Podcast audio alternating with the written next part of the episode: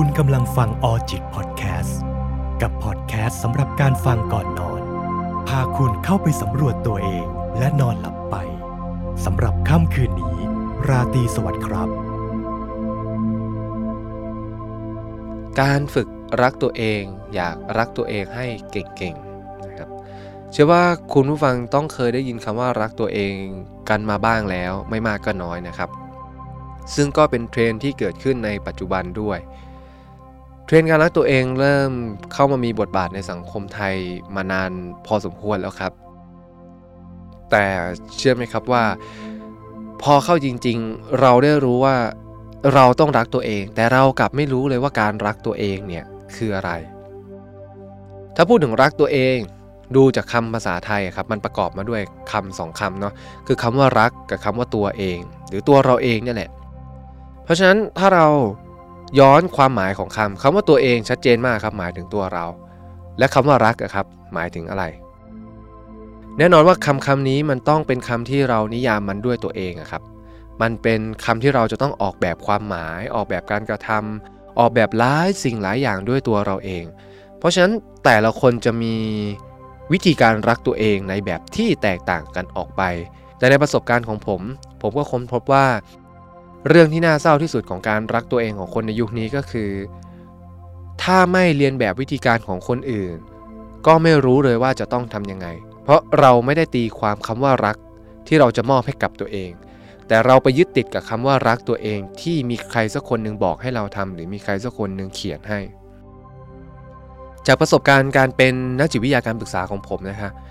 มีผู้รับบริการหลายท่านมากที่เข้ามาพบกับผม โดยให้เหตุผลว่าเขาอยากรักตัวเอง เขารักตัวเองไม่ได้ แล้วพอรักตัวเองไม่ได้เขาก็เป็นทุกข์เราต้องทำความเข้าใจก่อนว่า ก่อนที่เราจะรักตัวเอง เราต้องรู้ว่าการรักตัวเองมีอิทธิพลอะไรยังไงกับตัวเราบ้าง การรักตัวเองไม่ใช่กุญแจดอกเดียวที่จะไขประตูบ้านทุกบานได้ในบ้านของเราครับ มันได้แค่ห้องบางห้องเท่านั้นนะครับ ผู้คนในปัจจุบันมักเชื่อและคิดว่าการรักตัวเองจะช่วยแก้ปัญหาทุกอย่าง และนั่นคือสิ่งที่ดีที่สุด หรือถ้าเราอยากพัฒนาตัวเองเรามีความจำเป็นจะต้องรักตัวเองให้ได้ ถ้าเกิดสมมติเราทำสิ่งใดสิ่งหนึ่งที่ใครเคยบอกว่านี่คือการรักตัวเองไม่ได้ นั่นก็จะถูกตัดสินว่าเรา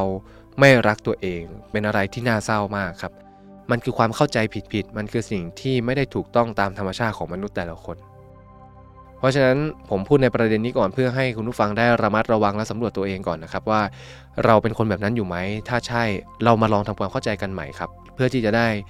ยกเลิกทัศนคติเก่าๆ มุมมองเดิมๆ แล้วก็เปลี่ยนความคิด แล้วก็จะได้รักตัวเองในแบบที่เราเป็นจริง ๆ เพราะฉะนั้นเราจะไม่ได้ลงรายละเอียดว่าการรักตัวเองนั้นควรจะทำยังไงดี แต่เราจะมาทำความเข้าใจว่าการรักตัวเองคืออะไร เพราะเมื่อคุณเข้าใจ คุณจะสร้าง หรือคุณจะออกแบบการรักตัวเองในแบบของคุณ เหมือนกับเมื่อคุณเริ่มเข้าใจว่าความรักคืออะไร แล้วคุณก็จะรักใครสักคนหนึ่งเป็นคำว่ารักเนี่ยมันเป็นคำกว้างๆอะครับ ตอบไม่ได้เลยว่ามันคืออะไรบ้าง ถ้าตอบแบบวิทยาศาสตร์ มันก็คงเป็นเรื่องของอารมณ์ความรู้สึก ตอบแบบเชิงปรัชญามันก็มีความลึกซึ้งหลากหลายมุม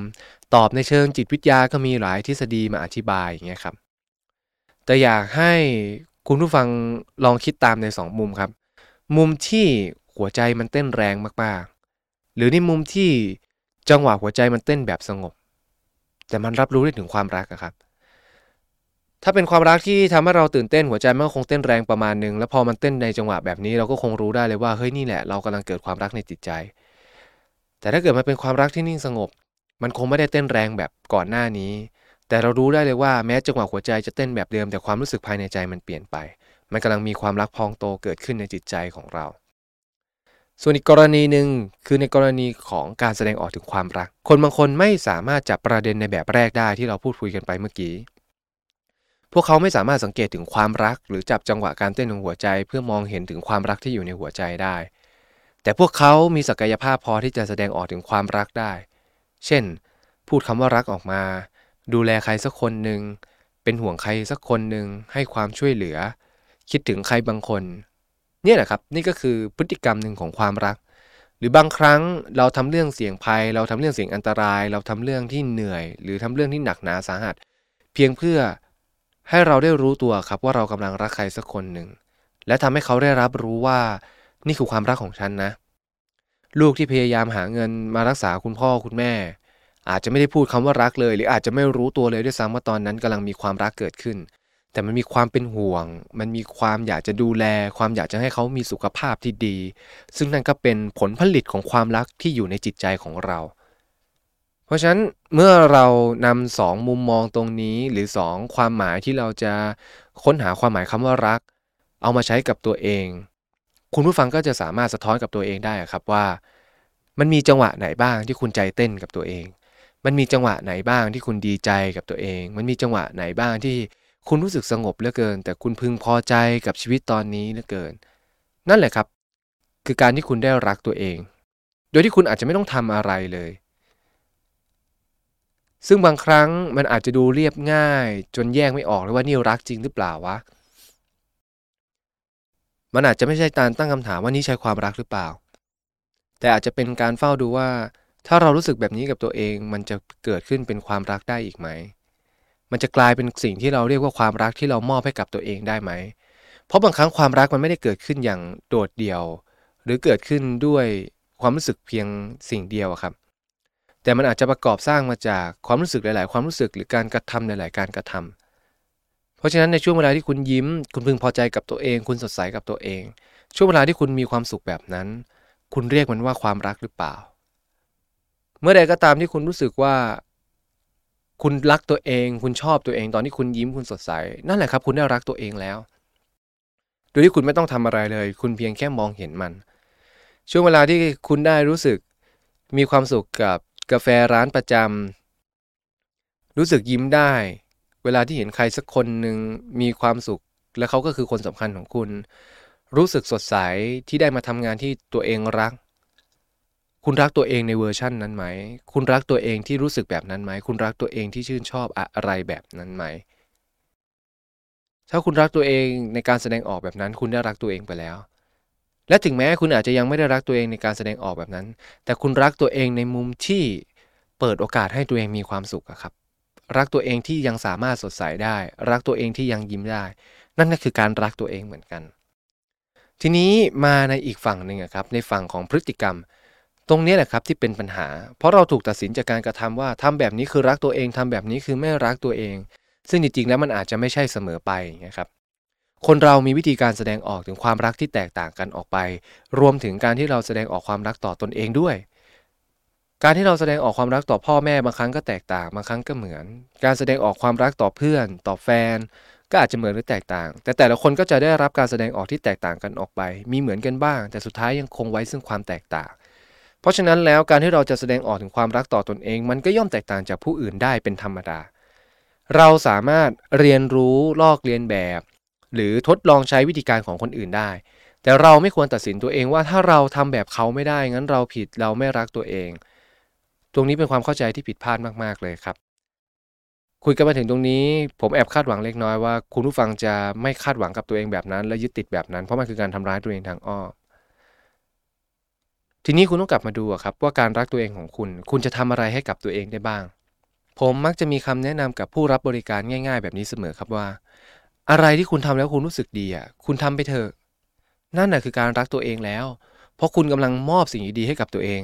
คุณเปิดโอกาสให้ตัวเองไปทำสิ่งดีๆ แล้วมันทำให้คุณรู้สึกดี คุณเปิดโอกาสให้ตัวเองได้ไปทำในสิ่งที่ชอบ คุณอนุญาตให้ตัวเองมีความสุขบ้าง นั่นนะครับคือการรักตัวเองแล้ว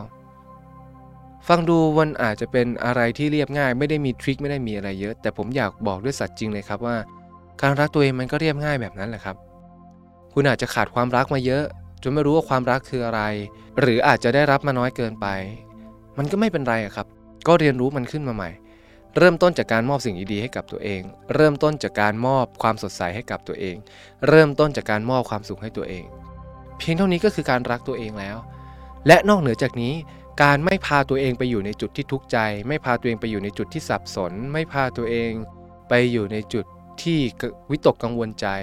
โดยที่คุณรู้อยู่แล้วว่าถ้าไปมันไม่ดีแน่ๆแล้วคุณก็เลือกที่จะไม่ไป นี่ก็คือการรักตัวเองเหมือนกัน เพราะฉะนั้นการรักตัวเองในแง่ของการแสดงออกทางพฤติกรรมจึงมี 2 ความหมายใหญ่ ๆ ด้วยกันก็คือ 1. การมอบสิ่งดีๆให้กับตัวเอง และ 2. การไม่พาตัวเองไปอยู่ในพื้นที่ที่เต็มไปด้วยความทุกข์ ความรักบางครั้งมันไม่ได้เกิดขึ้นโดยการแสดงออกอย่างเดียวครับ มันเกิดขึ้นโดยการปกป้องด้วย เพราะฉะนั้นแล้วเมื่อคุณปกป้องตัวเอง จากภัยคุกคามบางอย่างทางจิตใจ ปกป้องตัวเองจากความทุกข์ใจ ปกป้องตัวเองจากอันตรายที่จะเข้ามาทำร้ายชีวิตคุณ นั่นก็หมายความว่าคุณกำลังรักตัวเองอยู่นะ แต่มันอยู่ที่ว่าคุณจะมองเห็นหรือเปล่า เพราะบางครั้งคุณเลือกที่จะกระทำแต่บางครั้งคุณทำมันไปโดยสัญชาตญาณทำไปโดยความเคยชิน แต่ไม่เคยมาสังเกตดูว่าสิ่งสิ่งนี้แหละมันเรียกว่าความรัก แล้วคุณกำลังทำสิ่งที่เรียกว่าความรักให้กับตัวคุณเอง คุณเลยมองไม่เห็นว่าคุณกำลังรักตัวเองอยู่ เพราะฉะนั้นการรักตัวเองอาจจะไม่ใช่การแสวงหาครับ ผมเชื่อว่ามันเป็นสิ่งที่คนทุกคนมีอยู่ในตัวเองอยู่แล้ว อยู่ที่ว่าคุณจะมองเห็นมันได้ไหม หวังว่าทัศนคติที่มาร่วมแชร์กันในวันนี้ จะทำให้ทุกท่านได้ค้นพบถึง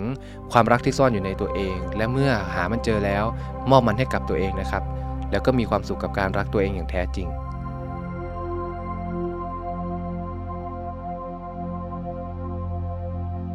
จิตพอดแคสต์ดาวน์โหลดได้แล้ววันนี้ทั้ง iOS และ Android สำหรับค่ำคืนนี้ ราตรีสวัสดิ์ครับ